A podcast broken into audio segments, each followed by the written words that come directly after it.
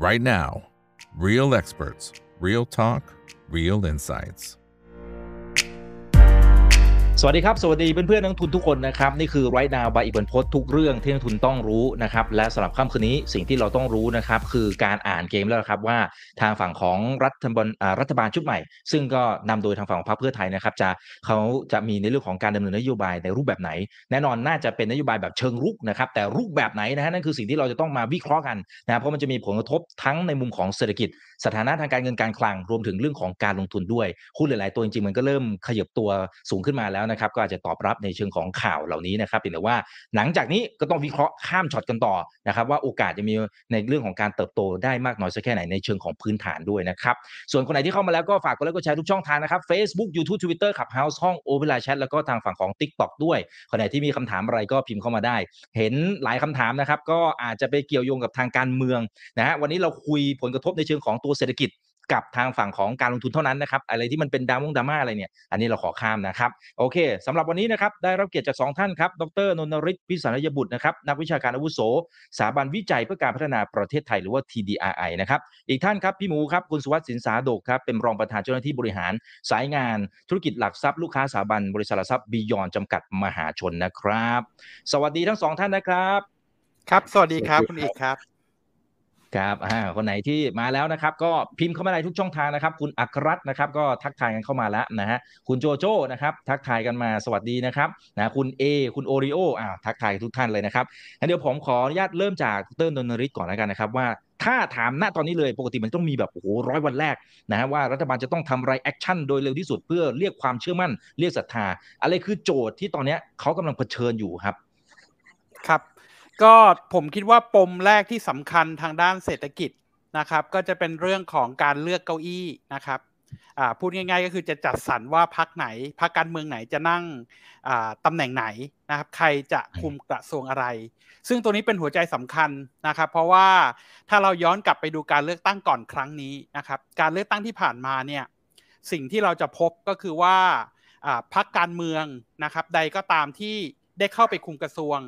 เขาก็จะผลักดันนโยบายนะครับ ที่เป็นนโยบายของพรรคตัวเองเข้าไปในกระทรวงนั้น นั่นก็หมายความว่านะครับ เราก็จะเห็นหลายพรรคการเมืองที่บางทีโฆษณาไปแล้ว ท้ายสุดก็ไม่สามารถทำได้ ถามว่าทำไมก็เพราะว่าเขาไม่ได้ไปคุมกระทรวง เขาไม่ได้มีอำนาจในการใจมันก็เลยทำให้นโยบายไม่เกิดขึ้นนะครับ แต่แน่นอนว่าเกมตรงนี้มันมันมีความยากเพิ่มขึ้นมานิดนึงตรงที่ว่าอตอนที่พรรคก้าวไกลพยายามจะตัด จัดตั้งรัฐบาลเนี่ยได้มีความพยายามในการตั้ง MOU เข้ามาก็คืออจะเป็นนวัตกรรมของทางพรรคก้าวไกลที่พยายามจะผลักดันนโยบายของพรรคตัวเองไปให้ไกลที่สุด ก็คือใครก็ตามที่จะร่วมพรรคเขาจะต้องเอานโยบายของเขาเนี่ยเข้าไปด้วยเพราะฉะนั้นตอนนี้นะครับพรรคเพื่อไทยก็จะมีโจทย์เช่นเดียวกันว่าจะใช้การเมืองแบบเดิมหรือเปล่าคำว่าการเมืองแบบเดิมก็คือ แต่ละคนก็จะต้องแบ่งสรรปันเก้าอี้นะครับ แล้วก็จะต้องไปผลักดันนโยบายของพรรคตัวเองกระทรวงใครกระทรวงมันนะครับ หรือ คือจะพยายามดันแบบก้าวไกล ซึ่งเขาได้สร้างนวัตกรรมตัวใหม่ขึ้นมาแล้ว ซึ่งผมก็ไม่รู้ว่ามันจะเกิดขึ้นนะแต่ก็ต้องบอกก่อนมันมีทั้งข้อดีข้อเสียนะครับอ่าไม่ใช่ว่าผมอยากที่จะอ่าเชียร์พรรคการเมืองไหนเป็นเป็นสำคัญนะก็คืออ่าบางครั้งเราก็ต้องเข้าใจว่าอ่าการที่เป็นอ่าการที่เราจะอ่าไปคุมกระทรวงไหนกระทรวงหนึ่ง เราเลพิเซนต์พักใดพักหนึ่งเนี่ยสิ่งที่เราแบกไว้ก็คือประชาชนที่เลือกเรา เพราะฉะนั้นทุกพรรคการเมืองก็อยากจะดันนโยบายของตัวเองเป็นหลักนั่นแหละ ถ้าเกิดว่าตัวเองไปดันพักของคนอื่นถูกล้วงลูกมากเกินไป มันก็จะเกิดผลเสียทางด้านของของภาพลักษณ์ของพรรคการเมืองเหมือนกันนั้นผมก็เข้าใจว่าไม่ว่าจะเลือกทางไหนก็ตามแน่นอนว่ามันมีนัยยะ ทีนี้พอเราพูดถึงในเรื่องของการลงทุนแล้วก็นโยบายอะไรที่พักเพื่อไทยอาจจะได้มานะครับ ผมก็เลยขอสรุปปมแรกไว้ก็คือว่ามันคงต้องจับตาดูว่าใครจะได้กระทรวงไหนนะครับเพราะผมก็เชื่อว่ามีความเป็นไปได้สูงว่ามันจะกลับไปเป็นภาพแบบเดิม ก็คือกระทรวงใครกระทรวงมัน ราะฉะนั้นถ้าเกิดว่านะครับถ้าถ้าถ้าเกิดว่าเราพิจารณาไปดูนโยบายของพรรคก้าวไกลเอ้ยเพื่อทษทีพรรคเพื่อไทย เราจะพบว่าพรรคเพื่อไทยเนี่ยแตะไปหลายกระทรวงเหมือนกัน ถึงแม้ว่าจะไม่เยอะเท่าพรรคก้าวไกลนะพรรคก้าวไกลมี 300 นโยบายนะอันนั้นอันนั้นเยอะไป แต่ถ้าพรรคเพื่อไทยเนี่ยก็จะแตะคีย์ของกระทรวงเยอะ ถ้าเราพูดถึงในเรื่องของเงินดิจิตอลอย่างน้อยมันก็ต้องมีคลัง ผมไม่รู้ต้องมีดิจิตอลหรือเปล่า ถ้าเกิดอยากลดค่าโดยสาร ก็แปลว่ามันก็ต้องไปแตะอีกแล้วว่าคุณได้คุมคมนาคมหรือเปล่า อยากลดค่าไฟระยะยาว คุณต้องคุมพลังงานหรือเปล่านะครับคุณอยากขึ้นค่าแรงขั้นต่ำคุณต้องคุมกระทรวงแรงงานหรือเปล่า เพราะฉะนั้นแต่ละกระทรวงมันก็คงคงต้องไล่ออกมา แล้วตัวนี้จะเป็นปมตัวแรกที่เราคงต้องจับตากันดูว่าจะเกิดอะไรขึ้นครับ อ่าครับซึ่งก็น่าจะปวดหัวนะครับ เพราะว่ามีหลายพักการเมืองนะครับนะที่น่าจะโอ้โหแบ่งสัดส่วนอะไรก็ไม่รู้จะออกมายังไงนะครับอ่าเดี๋ยวต้องเดี๋ยวต้องกลับมาติดตามนั่นคือประเด็นที่หนึ่งนะครับอ่าทีนี้ทางฝั่งพี่หมูพี่หมูคิดว่าโจทย์อะไรที่รัฐบาลชุดใหม่ที่เขาแบบจะต้องปวดหัวนอกจากการจัดสรรเก้าอี้ต่างๆ นะนะแล้วเชื่อมไปให้ผมหน่อยนะครับว่าทางฝั่งของนักทุนต่างประเทศเนี่ยทำไมสองวันนี้เนี่ย พอผลการโหวตเลยเรียบร้อยแล้วนะดูจะไม่ค่อยเคลื่อนไหวสักเท่าไหร่นะวันนี้ขายออกมานิดนึงด้วย เออผมผมว่าความชัดเจนของนโยบายเนี่ยมันมันมีแต่ว่าทำได้ไม่ได้นั่นเรื่องหนึ่ง จริง ๆ มันมีประเด็นอยู่ไม่กี่เรื่องเองนะครับ ที่เกี่ยวข้องกับหุ้นในตลาดเป็นหลักใช้คำอย่างนี้แล้วกันนะครับเอ่ออย่างเช่น เรื่องที่หนึ่งอย่างเช่น ค่าไฟ จะลดทุกคนเนี่ยลดหมด ลดมากลดน้อยอะไรเนี่ยก็ว่ากันไปนะครับ ซึ่งอันเนี้ยเอ่อผมว่าตอนนี้เนื่องจากว่าเอ่อ ราคาการโลกเนี่ยมันไม่ได้สูงนะ เพราะฉะนั้นการการผลกระทบของการลดค่าไฟอย่างที่เขาโฆษณากันเนี่ย ผมว่าอาจจะไม่เยอะละถ้าลดค่าไฟนะครับ แต่ถ้าเกิดตอนนั้นที่เออทางพรรคก้าวไกลก็พูดถึงเออการแก้จำได้ไหมครับมีการแก้ด้วย ไม่ใช่ลดอย่างเดียวนะครับ อันนี้เรื่องใหญ่ แล้วสังเกตว่าวันนี้นะคุณคุณหุ้นที่เกี่ยวข้องกับการแก้ หมายถึงว่าดาวไซด์ที่เกิดจากการแก้เนี่ย วันนี้ขึ้น มาแล้วครับ วันนี้ขึ้นใช่ แต่ที่เกี่ยวกับค่าไฟอาจจะไม่ค่อยขึ้นเท่าไหร่เนื่องจากว่าผลกระทบมันไม่ได้เยอะ อย่างเช่นอะไรฮะ อย่างเช่นหุ้นเก้านะครับ หุ้นกันกุลอย่างเงี้ยมันขึ้นไปสี่เปอร์เซ็นกว่าเงี้ยพวกนี้จะเป็นเรื่องของการแก้ ซึ่งคงไม่ได้แก้ละผมว่าคงเรียกว่าคงไม่ได้แก้แล้วกันนะฮะแล้วก็เรื่องที่ 2 ก็เป็นเรื่องค่าแรง อันนี้ก็ทุกพักมาก็ต้องเพิ่มฮะจะเพิ่มสเต็ปไหนนั่นไม่รู้อะฮะจะเพิ่มเร็วเพิ่มช้าเพิ่มมากเพิ่มน้อย ภายในระยะเวลาเท่าไหร่ ที่เขาบอกว่าเพิ่มสี่ปีใช่ไหมครับเอ่อเพิ่มไปหกร้อยใช่ไหมฮะผมก็ไม่รู้ว่ารัฐบาลหวังว่าจะอยู่ถึงสี่ปีนะครับไม่รู้ถึงหรือเปล่าก็ก็คิดว่ามันคงขึ้น แต่ว่าเอ่ออันนี้มันก็ต้องมาดูว่าแต่ละ sector มีผลกระทบยังไง แต่จริงๆต้องบอกอย่างนี้ก่อนนะครับว่า หลายๆ sector เนี่ย ถ้าไม่นับค่าแรงขั้นต่ำเนี่ย จริง ๆ ก็จ่ายเกินอยู่แล้วนะครับส่วนใหญ่จ่ายเกินอยู่แล้วแล้วก็ ไอ้ที่เขาคุยคุยกันเนี่ยบางทีมันก็ไม่ใช่ค่าแรงขั้นต่ำอย่างเดียว บางทีก็เหมือนกับเออเป็นค่าแรง skill อะไรเงี้ยมีวงเล็บมั่งมีอะไร ผมว่ามันมันมีสิ่งที่เราต้องติดตามเยอะครับ อย่างเช่นหมื่นหนึ่งดิจิตอลเนี่ยยังไม่ทันอะไรเลยฮะอ๋อทำไม่ได้ครับผิดกฎหมายจบเลยอ่ายังไม่ได้ทำอะไรครับ ยังไม่ได้ตั้งท่าเลย ผมก็ยังคิดว่าจะเอาหมื่นหนึ่งไปแคมอะไรอยู่เนี่ยตกลงไม่ได้นะครับ เนี่ยต้องมาขอคุณอีกแทนสรุปว่าไม่ได้แล้วใช่ไหมครับ ไม่ได้แล้วครับ จบไปแล้วครับเขาบอกผิดกฎหมายฮะทำไม่ได้ครับ อ๋อเหรอฮะอ๋อง่ายดีนะครับผมก็เลยสงสัยว่าตอนที่เขาโปรโมทเนี่ยเขาเขาก็น่าจะดูก่อนนะว่ามันผิดกฎหมายหรือเปล่าใช่ไหมแต่ก็เอาเป็นว่านะครับ แล้วก็อันที่สามก็จะเป็นเรื่องของท่องเที่ยว ผมว่ายังไงใครมาก็ต้องโปรโมทท่องเที่ยวเนาะไม่ว่าใครจะเป็นรัฐมนตรีใครจะไปเนี่ยผมว่าเขาต้องมา เพราะตอนนี้ต้องเรียกว่าท่องเที่ยวนี่ถือว่า ไม่ค่อยดีตามที่หวังถูกไหมครับ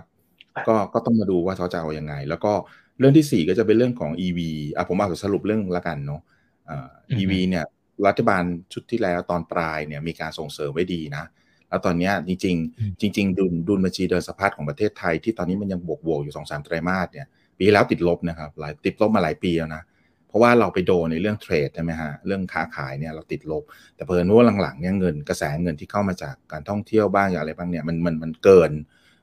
ก็เปรียบเสมือนว่าบริษัทเนี่ยกระแสเงินสดบวกเนี่ยก็ถือว่าอย่างน้อยเนี่ย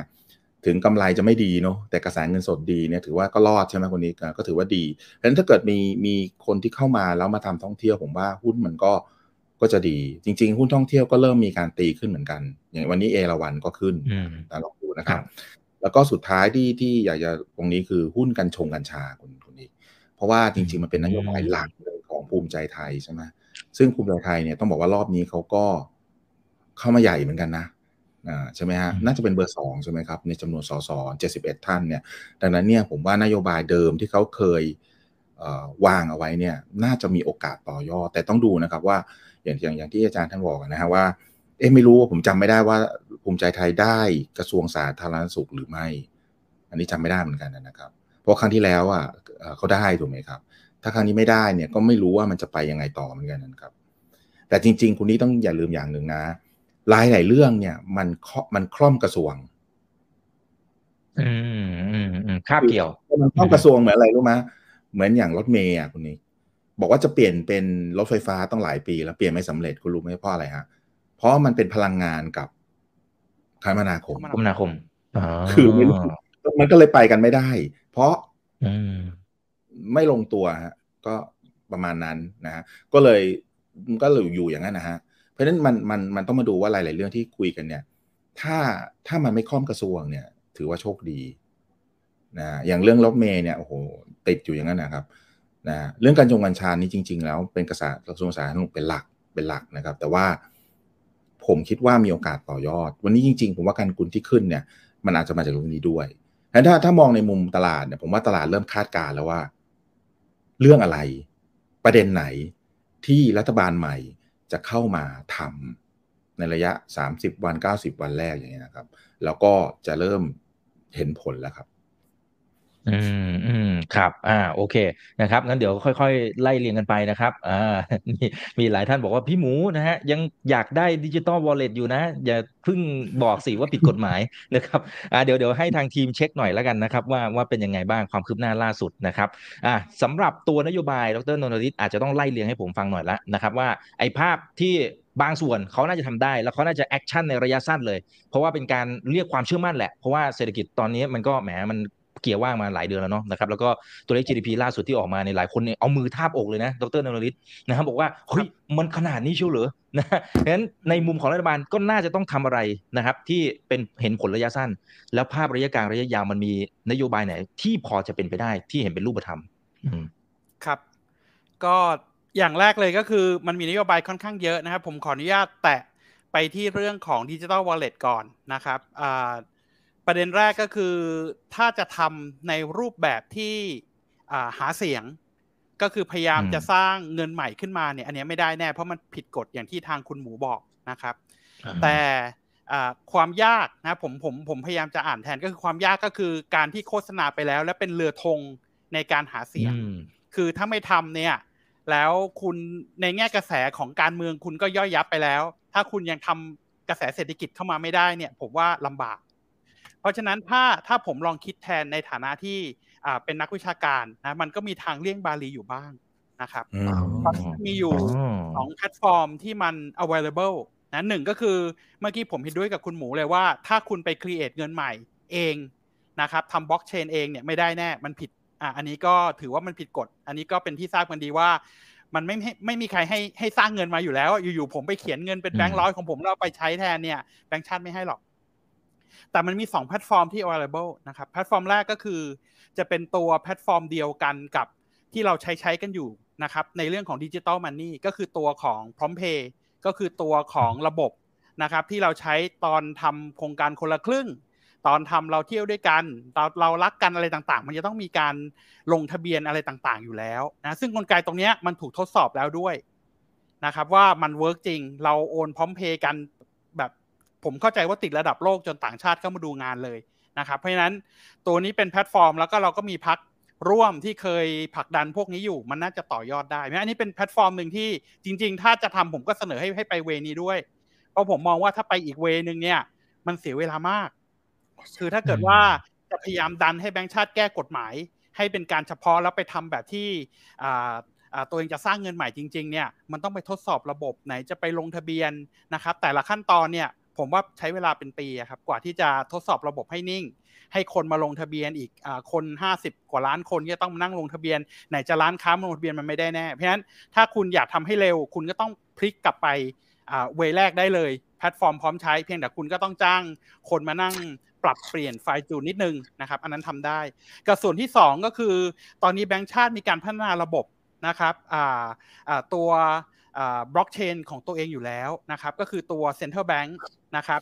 อ่าตัวนี้ก็เป็นอีกตัวหนึ่งที่สามารถทำได้ ผมเข้าใจว่าเขามีการศึกษาและทดลองระบบเพื่ออันนี้เพื่อทางวิชาการอยู่แล้ว และได้มีการล้อนใช้ในบางโครงการบางธุรกิจอยู่แล้วด้วย เพียงแต่ว่าเนื่องจากอ่าจากที่ผมเคยไปสัมภาษณ์ผู้ว่ามานะครับ ท่านผู้ว่าก็เคยบอกว่าแต่ว่าระบบพร้อมเพย์เราดีมากเลยนะ คิดดูครับอืมระบบพร้อมเพย์เราไปต่างจังหวัด เราจ่ายเงินเราไม่ต้องเสียค่าธรรมเนียม แต่ถ้าเราไปกดเงินจากธนาคารเราเสียค่าธรรมเนียม มันมีระบบไหนที่มันทำให้เราโอนได้โดยไม่ต้องเสียค่าธรรมเนียมใช้วีซ่าก็ยังต้องเสียค่าธรรมเนียมเลยไม่ร้านออกก็ต้องเราออกแต่อันนี้เป็นระบบที่ไม่เสียทางแบงก์ชาติก็เลยไม่เร่งที่จะดัน CBDC ตัวนี้ออกมานะครับ แต่ผมเข้าใจว่าถ้าจะพัฒนาต่อแล้วเอาออกมาใช้ก็เป็นอีกแพลตฟอร์มหนึ่งที่ทำได้นะเพราะฉะนั้นมันมีแพลตฟอร์มที่รอรอที่จะทำอยู่แล้ว ขอแต่ว่าทาง ท่านนายกและอาจจะควบคลังเนี่ยก็คือไปคุยกับแบงก์ชาติแล้วหา solution มาว่าเป็นยังไงเพราะฉะนั้นผมคิดว่าปมตรงนี้มันสามารถแก้ไขได้นะครับ แต่มันก็ยังมีปมบางประการก็คืออาจจะต้องไปดูตัวบทกฎหมายอะไรต่างๆ นานานะครับ ต้องมีการเทสระบบว่าการที่เราจะอัดสร้าง CBDC เข้าไปถึง 5 0 0แสนกว่าล้านเนี่ยระบบมันรองรับได้หรือเปล่า นะครับรวมทั้งการดูพวก security อะไรต่างๆ ผมก็คิดว่าต้องใช้เวลาอยู่ดี เพราะฉะนั้นโดยส่วนตัวผมคิดว่าถ้าเลือกมาเวนี้มันยังพอมีทางออกนะก็คือ แน่นอนว่าทางกฎหมายถ้าไปทางเวแรกก็ไม่ได้ แต่ถ้าอีก2เวเนี่ยผมว่ามันมีโอกาสมากกว่า แล้วก็มีความเป็นไปได้ว่าพรรคก็อาจจะพยายามจะทำนะครับหรือไม่งั้นถ้าท่านบังเอิญฟังผมท่านก็อาจจะไปปรึกษากับแบงค์ชาติแล้วก็ทำ ก็ได้เพราะผมคิดว่าตัวนี้มันก็จะช่วยรักษาฐานเสียงของท่านไปได้เพราะฉะนั้นตัวนี้ผมคิดว่าน่าจะเป็นไปได้นะครับนโยบายอุดหนุนอื่น ๆ ที่ทางคุณหมูว่านะครับมันสามารถทำได้อย่างรวดเร็วอยู่แล้ว โดยเฉพาะยิ่งส่วนที่ใช้เงินงบประมาณนะครับบล็อกเคดหรืออุปสรรคตัวเดียวจะเป็นเรื่องของการที่จะต้องคิดว่าเงินมาจากไหนถ้าเอาเงินนะครับมาจาก การที่จะไปขูดรีดเอาจากกระทรวงที่มันวางอยู่แล้ว คือต้องเข้าใจว่าก่อนที่จะมีรัฐบาลนี้นะครับ เราก็มีรัฐบาลที่แล้วมีการพิจารณางบประมาณไปแล้ว แล้วก็มีการใส่กล่องเอาไว้ก่อนอยู่แล้วแหละว่าจะเป็นยังไงนะครับ ซึ่งมันเป็นเรื่องธรรมดาของกระบวนการงบประมาณอยู่แล้ว พอรัฐบาลใหม่เข้ามาก็จะต้องมีการลื้อ แต่แน่นอนว่าคงไม่ได้ลื้อทั้งหมด นะครับการลื้องบประมาณก็คือการที่พยายามจะหยิบเงินก้อนโน้นมาใส่ในเงินก้อนนี้ ในกล่องโน้นกล่องนี้ มันก็จะพอมีเงินเหลือนะครับซึ่งถ้าคิดเร็วๆ อาจจะมีเงินเหลือหลัก1นถึงสองแสนล้านบาทที่สามารถเอามาทำอะไรเร็วๆได้นะในยะตัวนี้สำคัญเพราะแปลว่าถ้าไม่มีเงินว่าง1นถึงสองแสนล้านเนี่ยถ้าจะทำโครงการดิจิตอลต้องใช้5้าแสนล้านเนี่ยมันไม่พอแน่ เพราะฉะนั้นมันไม่สามารถทำเร็วได้ แปลว่าคุณต้องไปกู้มา และถ้ากู้มาก็แปลว่าคุณก็อาจจะต้องออกพลกรออกอะไรมันมันใช้เวลานานขึ้นไปอีก แต่ถ้าเกิดว่าคุณเป็นโครงการเล็กๆ ที่ใช้เงินกระตุ้นไม่ค่อยมากหลักแสนสองแสนล้านเนี่ยคุณน่าจะสควิชเอาจากกระทรวงอื่นๆ บางกระทรวงได้ เช่นอาจจะไม่เอาเรือดำน้ำอะไรอันนี้ก็แล้วแต่ตามแต่ศรัทธาแต่สามารถดึงเงินมาได้ เพราะฉะนั้นตรงนี้จะทำได้เร็ว เพราะฉะนั้นพวกการเงินอุดหนุนอะไรต่างๆนะครับถ้ามีลดค่าไฟต่างๆ ก็จะโปะไปได้เลย แต่ถ้าเป็นโครงการที่ใหญ่จนเกินไปก็ต้องกู้นะบอททอมก็จะต้องใช้เวลานานขึ้นไปอีก นะครับปมอีกตัวหนึ่งที่สำคัญก็คือต่อยอดก็จะเป็นเรื่องของกระทรวงนะครับ เพราะผมยังไม่เห็นหน้าตาของกระทรวง แต่ก็ยังบอกที่แล้วว่าถ้าอยากจะลดค่าเดินทางอย่างเงี้ยก็แปลว่าต้องได้กลุ่มคมนาคม แล้วก็ต้องใช้เงินเยอะด้วย เพราะว่าการที่จะไปเปลี่ยนแปลงค่าโดยสารเนี่ยผมเข้าใจว่าในสัญญามันมีอยู่แล้ว มันให้อิสระ บ้างก็ให้อิสระนะครับบ้างก็มีการควบคุมตามเกณฑ์การตามกฎระเบียบต่างๆ ซึ่งมันเซ็นกันเป็นคอนแทรคไว้เรียบร้อยแล้ว มันไม่มีทางที่อยู่ๆคุณจะไปเพิ่มลดตามอำใจตามใจฉัน ก็แปลว่าถ้าอยากลดจริง ๆ ก็ต้องใช้เงิน ก็ต้องมาดูว่าใช้เงินมากน้อยแค่ไหนนะครับแต่ด่านแรกก็คือต้องไปดูได้คุมคมนาคมไหมก่อนด้วย ถ้าไม่ได้คุมก็จะยากหน่อย เพราะว่าจะไปลวงลูกเพื่อที่จะไปเจรจากับภาคธุรกิจก็คงต้องใช้เวลา นะครับแล้วก็ต้องหาเงินที่ไหนมาโปะอีก ก็เพราะว่าผมเข้าใจว่าเงินส่วนแรกคงต้องพยายามไปโปะไอ้ดิจิตอลก่อนถ้า ถ้าถ้าดิจิตอลไม่ได้ค่อยไปคิดเรื่องอื่นค่าแรงขั้นต่ำก็เช่นเดียวกันนะครับบล็อกเกตของค่าแรงขั้นต่ำก็จะเป็นเรื่องของกลไกที่ภาครัฐไม่สามารถที่จะอยู่ๆก็ไปขึ้นค่าแรงเลยไม่ได้นะครับกลไกบ้านเราใช้ก็เป็นกลไกไตรภาคี ที่จะต้องมีการคุยกันระหว่างภาครัฐ ภาคธุรกิจ แล้วก็ภาคแรงงาน แล้วก็จะมีตัวแทนมาคุยกัน จริง ๆ มันก็เป็นระบบสมานฉันท์ นะครับตามหลักวิชาการเนี่ยเราคิดว่าการขึ้นค่าแรงเนี่ยมันมีความเหมาะสมอยู่แล้วนะครับก็คือมันต้องขึ้นให้สอดรับกับความสามารถของแรงงานที่เพิ่มขึ้น และจากที่เราไปศึกษามาเราก็พบว่าค่าแรงปัจจุบันเนี่ยมันอยู่ต่ำกว่า productivity หรือประสิทธิภาพแรงงานทำประโยชน์ให้กับธุรกิจได้ในสัดส่วนที่สูงกว่า แต่ค่าแรงมันขึ้นไม่ทันอยู่แล้วนะเพราะฉะนั้นมันไปได้ แต่แน่นอนว่าในภาพรวมมันไปได้เนี่ยมันก็จะมีกลุ่มคนที่ได้รับผลกระทบ นะครับ เช่นอาจจะเป็นกลุ่มธุรกิจที่ใช้แรงงานจำนวนมาก ธุรกิจโรงแรม ค้าส่งค้าปลีก หรือเป็นพวก SME ต่างๆ ซึ่งตรงนี้แหละก็จะเป็นช่องที่จะต้องมีการคุยกันในไตรภาคีว่าภาครัฐจะเข้ามาช่วยยังไง จะมีมาตรการส่งเสริมยังไงนะครับ อาจจะเป็นแท็กรีเบทหรือเปล่านะครับ หรือจะเป็นคูปองเทรนนิ่งหรืออะไรก็ตามนะ มันก็จะมีตรงนี้ที่เป็นช่องให้มันต้องคุยกัน และการคุยกันมันก็แปลว่ามันต้องใช้เวลาพักหนึ่งนะครับ เพราะฉะนั้นอย่างน้อยมันก็ต้องเป็น 3 เดือน 6 เดือนนะจากที่พูดมาจะเห็นว่า นโยบายที่ทำได้เร็วจริง ๆ ก็คือนโยบายที่เกลี่ยเงินมาแล้วก็เอามาใส่เลยนะครับ อันนี้สามารถทำได้เร็ว นอกนั้นถ้าต้องไปกู้นะครับ มันก็จะนานขึ้น อย่างต้องมีกลผ่านกลไกไตรภาคีก็จะนาน ถ้าเกิดเป็นดิจิตอลคุณก็ต้องไปคุยว่าจะเอาระบบไหนจะหาเงินมาจากไหนนะอันนี้ก็ก็น่าจะนานเหมือนกันนะครับ อันนี้ก็เป็นคร่าวๆนะ ถ้าอยากมีนโยบายไหนที่ผมตกหล่นไปสามารถมาถามได้นะ เพราะบางทีผมผมจำไม่ได้ว่ามีอะไรบ้างครับ ได้ครับได้ครับเดี๋ยวค่อยกลับมาอีกทีหนึ่งนะครับ เดี๋ยวขอสลับไปที่พี่หมูนะครับอ่ามันมีมันมีหลายนโยบายโอเค ถ้าเป็นดิจิทัลวอลเล็ตเหมือนที่ดรนนริศได้บอกมาสักครู่นี้ ถ้าไปแบบตรงๆ เหมือนที่พี่หมูบอกแหละ มันอาจจะไปต่อไม่ได้ แต่เขาอาจจะเบี้ยงเลี่ยงบาลีนู่นนี่สุดท้ายมันอาจจะออกมาในรูปแบบหนึ่งคือเงินที่กำลังซื้อที่ไปเติมกำลังซื้อให้กับประชาชนมันก็คงจะเพิ่มมากขึ้น ในมุมของพวกกลุ่มธุรกิจหรือว่าหุ้นอ่าพวกค้าปงค้าปีกมันก็เริ่มขยับขยับละในมุมของพี่หมูเนี่ยคิดว่าไอ้ตรงนี้มันจะอิมแพกมากแค่ไหนหรือมันเป็นแค่เซนติเมนต์ โอ้ถ้ามันเป็นเงินจริงๆนะครับ ที่ฉีดอัดฉีดเข้าไปอย่างเช่น ยกตัวอย่างอย่างที่ดรนพูดว่าเป็นพร้อมเพย์เนี่ย ผมว่าน่าสนใจ เพราะว่าพร้อมเพย์เนี่ย ประสบความสำเร็จจริงมากมากเลยนะครับ แล้วก็เป็นระบบที่ฐานข้อมูลใหญ่มาก แล้วก็ทุกคนก็คุ้นเคยเพราะใช้กันมาตั้งสองปีสามปีใช่ไหมฮะแล้วก็ใช้กันมาลูกกี่กี่เรื่องกี่ราวแล้ว อย่างเช่น เที่ยวเรื่องเที่ยวเรื่องกินอะไรเยอะแยะไปหมดนะครับ ซึ่งผมคิดว่าคนไทยคุ้นชินไปแล้วอะแล้วผมคิดว่าถ้าใช้แพลตฟอร์มเนี้ย มันจะยิ่งต่อยอดแล้วก็ง่ายนะแล้วแล้วผมว่าประโยชน์ที่ตรงมากเลยคือลากยานะครับเพราะจริง ๆ วันนี้เราต้องยอมรับว่าปัญหาใหญ่ของทุรเมืองไทยตอนนี้คือลากยาถูกไหมครับ ไม่ใช่ไม่ใช่บริษัทใหญ่นะ เพราะว่าไม่แต่อย่างราคาแบงค์เนี่ยแต่ละตัวที่มีปัญหาหรือว่าหนี้เสียเยอะ ๆ อะไรแบบนี้ส่วนใหญ่ก็คือรายย่อยทั้งนั้นนะครับนี่รายย่อยทั้งนั้นเลย ไม่ว่าจะเป็น personal loan ไม่ว่าจะเป็นเเรื่องของการปล่อยบัตรเครดิต อันนี้เป็นปัญหาใหญ่มาก แล้วผมคิดว่า ถ้าสมมติหมื่นหนึ่งแล้วกันนะครับ ผมว่ามันเป็นตัวเลขที่เท่าที่ผมทราบวันก่อนก็ได้ไปคุยกับบริษัทบริหารหนี้เสีย AMC นะเขาเรียก AMC ใช่ไหมครับบริษัทหนึ่งนะฮะเขาก็บอกว่าจำนวนหนี้เสียที่ออกมาขายส่วนใหญ่ตอนนี้นะครับ เป็น unsecured loan ก็คือรายย่อยนี่แหละครับ ก็คือ personal loan บวกเครดิตการ์ดนี่แหละครับ เพราะแล้วแล้ว AMC เนี่ยเขาชอบตรงนี้ว่าทำไมเขาชอบเพราะว่าเวลาสมมตินี่ร้อยบาทใช่ไหมครับ ถ้าเป็น unsecured loan เนี่ยเขาจะจ่ายประมาณเจ็ดบาทแต่ถ้าเป็น secure loan หมายความว่าอย่างเช่นนี้ที่มีบ้านค้ำประกันเป็นต้นอย่างเงี้ยนะครับ คุณต้องจ่ายห้าสิบบาทจากร้อย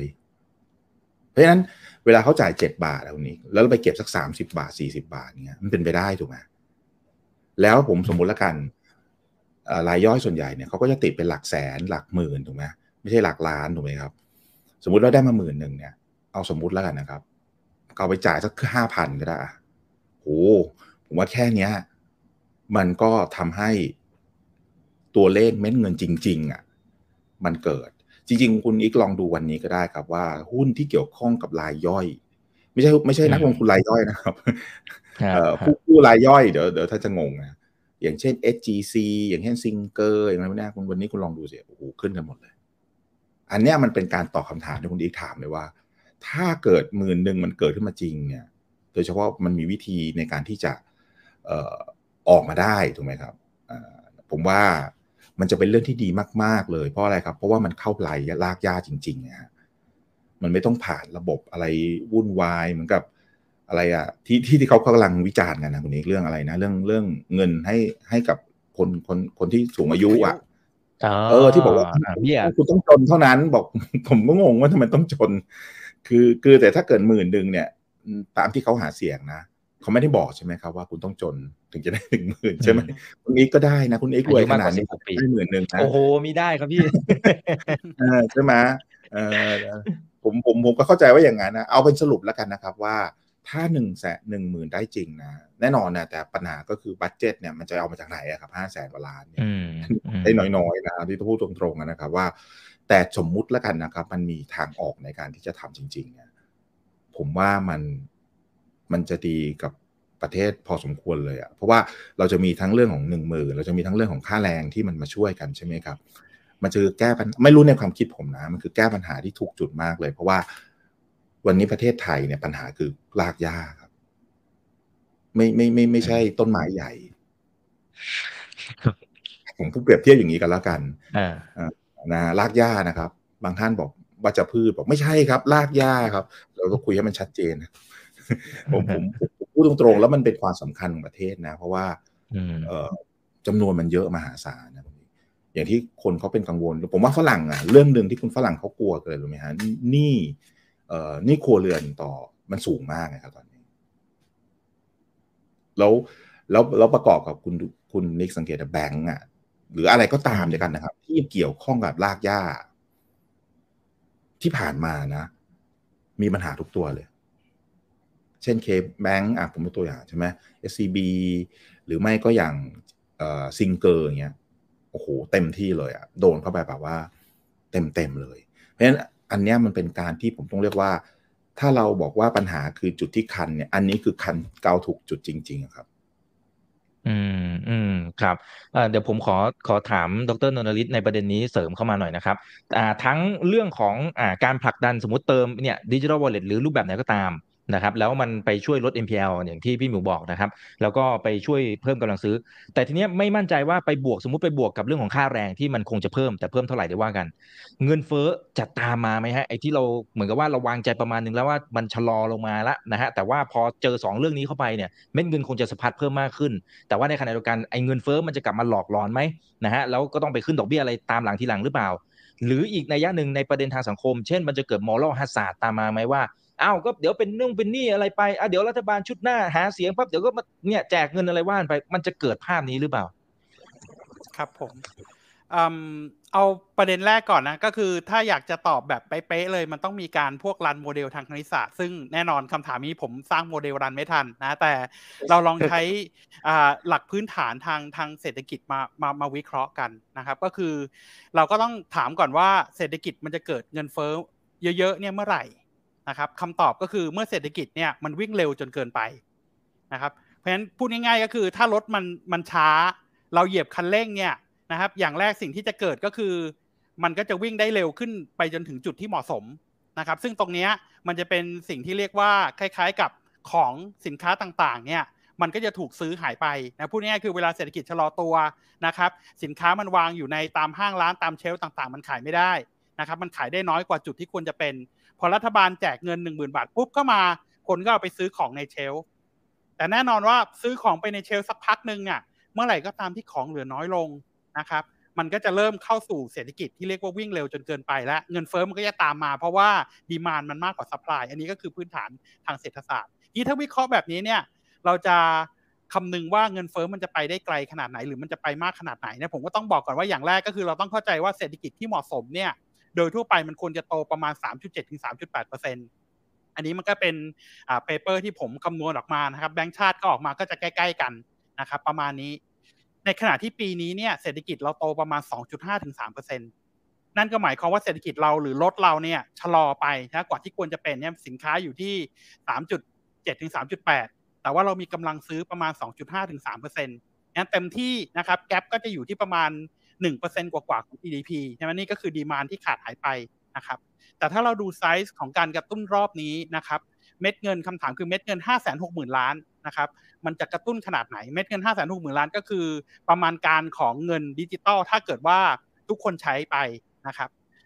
เราจะพบว่า GDP โดยรวมของเศรษฐกิจไทยเนี่ยมันมี 17 ล้านล้าน โดยประมาณ ขณะที่เม็ดเงินตัวนี้มันอัดฉีดมาประมาณ 5 6 0 0 0 0 ก็ประมาณ 3.2%นะครับคิดเร็วๆ จะเห็นได้ไหมครับว่ามันไกลเกินกว่า demand gap demand gap เราคุยกันเมื่อกี้อยู่ที่ประมาณ 1%ถ้าเอาของปีหน้านะครับปีหน้าประมาณการของแบงก์ชาติเศรษฐกิจเราจะโตประมาณ 3.6 ซึ่งต่ำกว่า 3.7 3.8 อยู่นิดเดียวแค่ 0.1%เพราะ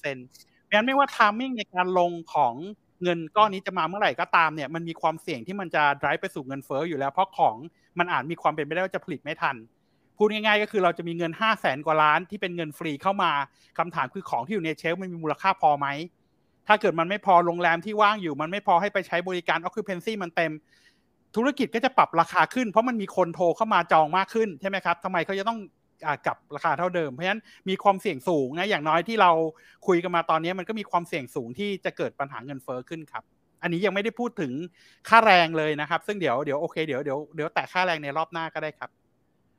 อืมอืมครับแต่ประเด็นเรื่องของมอลฮัสซาร์ที่อาจจะทำให้คนอาจจะไม่ได้มีวินัยและว่านไปนะครับ แล้วสุดท้าย หวังว่ารัฐบาลก็คงจะยื่นมือเข้ามาช่วยในรูปแบบใดรูปแบบหนึ่งเอาเอาขออภัยครับ ผมลืมในส่วน moral hazard อันนั้นเป็นอีกโจทย์หนึ่งเลยนะครับ คือโดยทั่วไปอะครับถ้าเรายึดหลักนะครับ ว่าสัญญาของผู้กู้กับผู้ผู้ขอกู้ใช่ไหมครับ เราเป็นแบงก์ไปปล่อยกู้ ให้กับภาคธุรกิจก็ดีให้กับภาคประชาชนก็ดีมันเป็นสัญญาอยู่แล้วคำว่าสัญญาคืออะไรมันก็คือสิ่งที่สองฝ่ายตกลงกันรู้ เรารู้ว่าอัตราดอกเบี้ยเราที่จะจ่ายเท่าไหร่ เรารู้ว่าความเสี่ยงในอนาคตเป็นอย่างไร เพราะฉะนั้นโดยหลักพื้นฐานเนี่ยถ้าเราไม่อยากให้มันเกิดความปั่นป่วนทางด้านในโลกของการเงินเนี่ยเขามักจะบอกว่ามีหนี้ก็ควรใช้หนี้แล้วไม่ไหวจริง ๆ คุณก็ค่อยค่อยมาตบในเคสก็คือไปแก้ปนอมหนี้อะไรต่างๆนะครับ ค่อยไปคุยกัน แต่โดยหลักแล้วเนี่ยไม่อยากให้ให้มีคนเข้ามาช่วยเหลือ ซึ่งตรงนี้มันก็จะไปกระทบกับ บางบางพรรคการเมืองแล้วกันที่ชอบยกหนี้ให้ในบางกลุ่มโดยเฉพาะยิ่งธนาคารภาครัฐอย่างเงี้ยมันก็เลยทำให้หนี้มันไม่หายไปสักทีเพราะเขาเขาก็รู้ว่าเดี๋ยวสักพักหนึ่งก็จะมีคนมาแก้ไขปัญหาให้เขามันก็กลายเป็นปัญหาโมรัลฮัสซาดแบบหนึ่งแต่สิ่งที่คุยกันเมื่อกี้ก็คือ ถ้าเกิดว่ามีการเอาเงินที่จะจ่ายดิจิตอลไปใช้หนี่เลยเนี่ย อันนี้ก็จะเป็นความน่ากังวลใจอยู่รัฐต้องสื่อสารให้ดีว่าอันนี้มันเป็นวันไทม์ ราะไม่งั้นเราก็เสี่ยงที่จะเข้าภาพวิกฤตระยะยาวได้ว่า ถ้าอย่างนั้นทำไมเราต้องรีบจ่ายหนี้หรือถ้าเกิดว่าเราเข้ากลไกมีการประนอมหนี้เร็วจนเกินไป เช่นอ่าอ่าอยู่ๆภาคภาครัฐ หรือแบงค์ชาติเข้าไปบีบให้ธุรกิจต้องลดหนี้ลดดอกตามที่เป็นข่าวนะมันก็จะเกิดมรดกศาสตร์อีกแบบหนึ่งเหมือนกันก็คือ คนดีเหมือนกับโดนลงโทษ ถ้าฉันเป็นคนดีจ่ายตาม ตามกำหนดต่างๆ ฉันไม่ได้อะไรเลย แต่ถ้าฉันทำตัวงองแงไม่ไหวแล้วไม่ไหวแล้ว เดี๋ยวก็มีคนมาช่วยลดดอก เดี๋ยวก็มีโครงการมาช่วยได้ ซึ่งภาพอย่างเงี้ยเราไม่อยากให้เห็นแบบใหญ่จนเกินไปอันนี้ก็จะเป็นความเสี่ยงเชิงระบบตัวหนึ่งที่ ผมเข้าใจว่ามันมีความเสี่ยงมากขึ้นเรื่อยๆโดยเฉพาะยิ่งในรัฐบาลยุคหลังๆ ซึ่งมีนโยบายลักษณะนี้ออกมามากขึ้นนะครับผมเข้าใจว่าอย่างเช่นภูมิใจไทยก็จะมีนโยบายแบบพักหนี้สามปี ผมจำได้แล้ว ซึ่งอันเนี้ยก็จะต้อง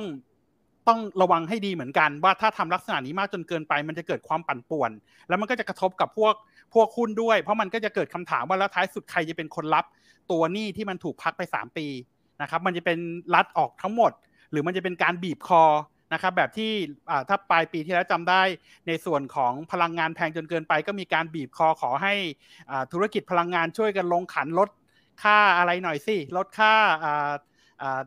ค้าปลีกลดค่าลงกันอะไรหน่อย อันนี้ก็อาจจะเกิดลักษณะแบบนี้ได้พวกความผันผวนลักษณะนี้มันผิดหลักทางด้านเศรษฐศาสตร์นะครับ เราก็ไม่อยากให้เกิดขึ้นมากไปครับอืมครับอ่าขอบคุณมากครับ อันนี้ก็ตอบคำถามหลาย ๆ ท่านเลยนะครับ เรื่องของอการพักหนี้มองว่าอย่างไรนะครับ เมื่อกี้ดรนรลิตก็ตอบทั้งหมดแล้วนะครับงั้นเดี๋ยวผมขอมาที่คำถามนี้น่าจะตรงกับพี่หมูด้วยนะครับ คุณสู้คุณสุดา น่าจะคุณสุดานะครับคุณสุดาบอกว่า เอ๊ะแล้วนโยบายที่ ฝั่งของพรรคเพื่อไทยเขาบอกเขาจะลดค่าน้ำค่าไฟนะมันต่างจากพรรคก้าวไกลยังไง ตอนนั้นคนก็กลัวกลัวกลัว แต่ตอนนี้ดูเหมือนคนไม่ได้กลัวขนาดนั้น มันต่างกันยังไงครับ อืม มันต่างตรงที่ว่าอันที่หนึ่งนะครับ เอ่อค่าน้ำค่าไฟมันลงอยู่แล้วครับ ตอนนี้ หมายถึงลงด้วยตัวมันเองอยู่แล้วฮะอย่างล่าสุดค่าไฟลงใช่ไหมฮะเพราะว่าตลาดโลกก็ลงอยู่แล้วนะอันนี้ประเด็นที่หนึ่งประเด็นที่สองคือ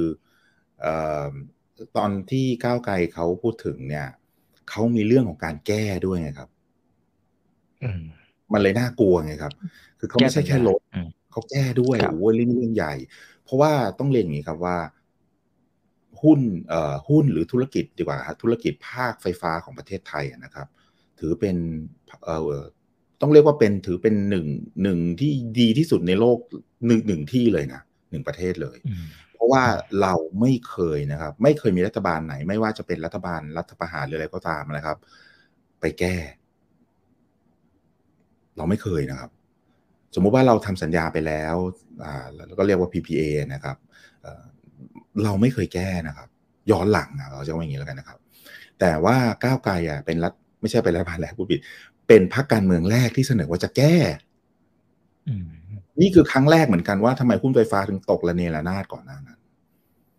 ซึ่งมันเป็นการอะไรคุณไหมฮะ มันเป็นการนำเสนอหรือชี้นำนะครับ ความเสี่ยงทางด้านนโยบายรัฐถูกไหมครับ regulatory risk ซึ่งอันนี้มันไม่ควรเลย เพราะว่าจริง ๆ แล้วมันเป็นอุตสาหกรรมที่ถ้า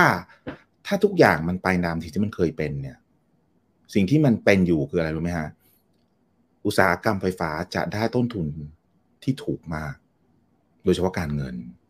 เพราะว่าความเสี่ยงต่ำไงครับ แล้วอยู่ดีๆ เนี่ย คุณไปเสนอนำเสนอความเสี่ยงเข้าไปอย่างเงี้ย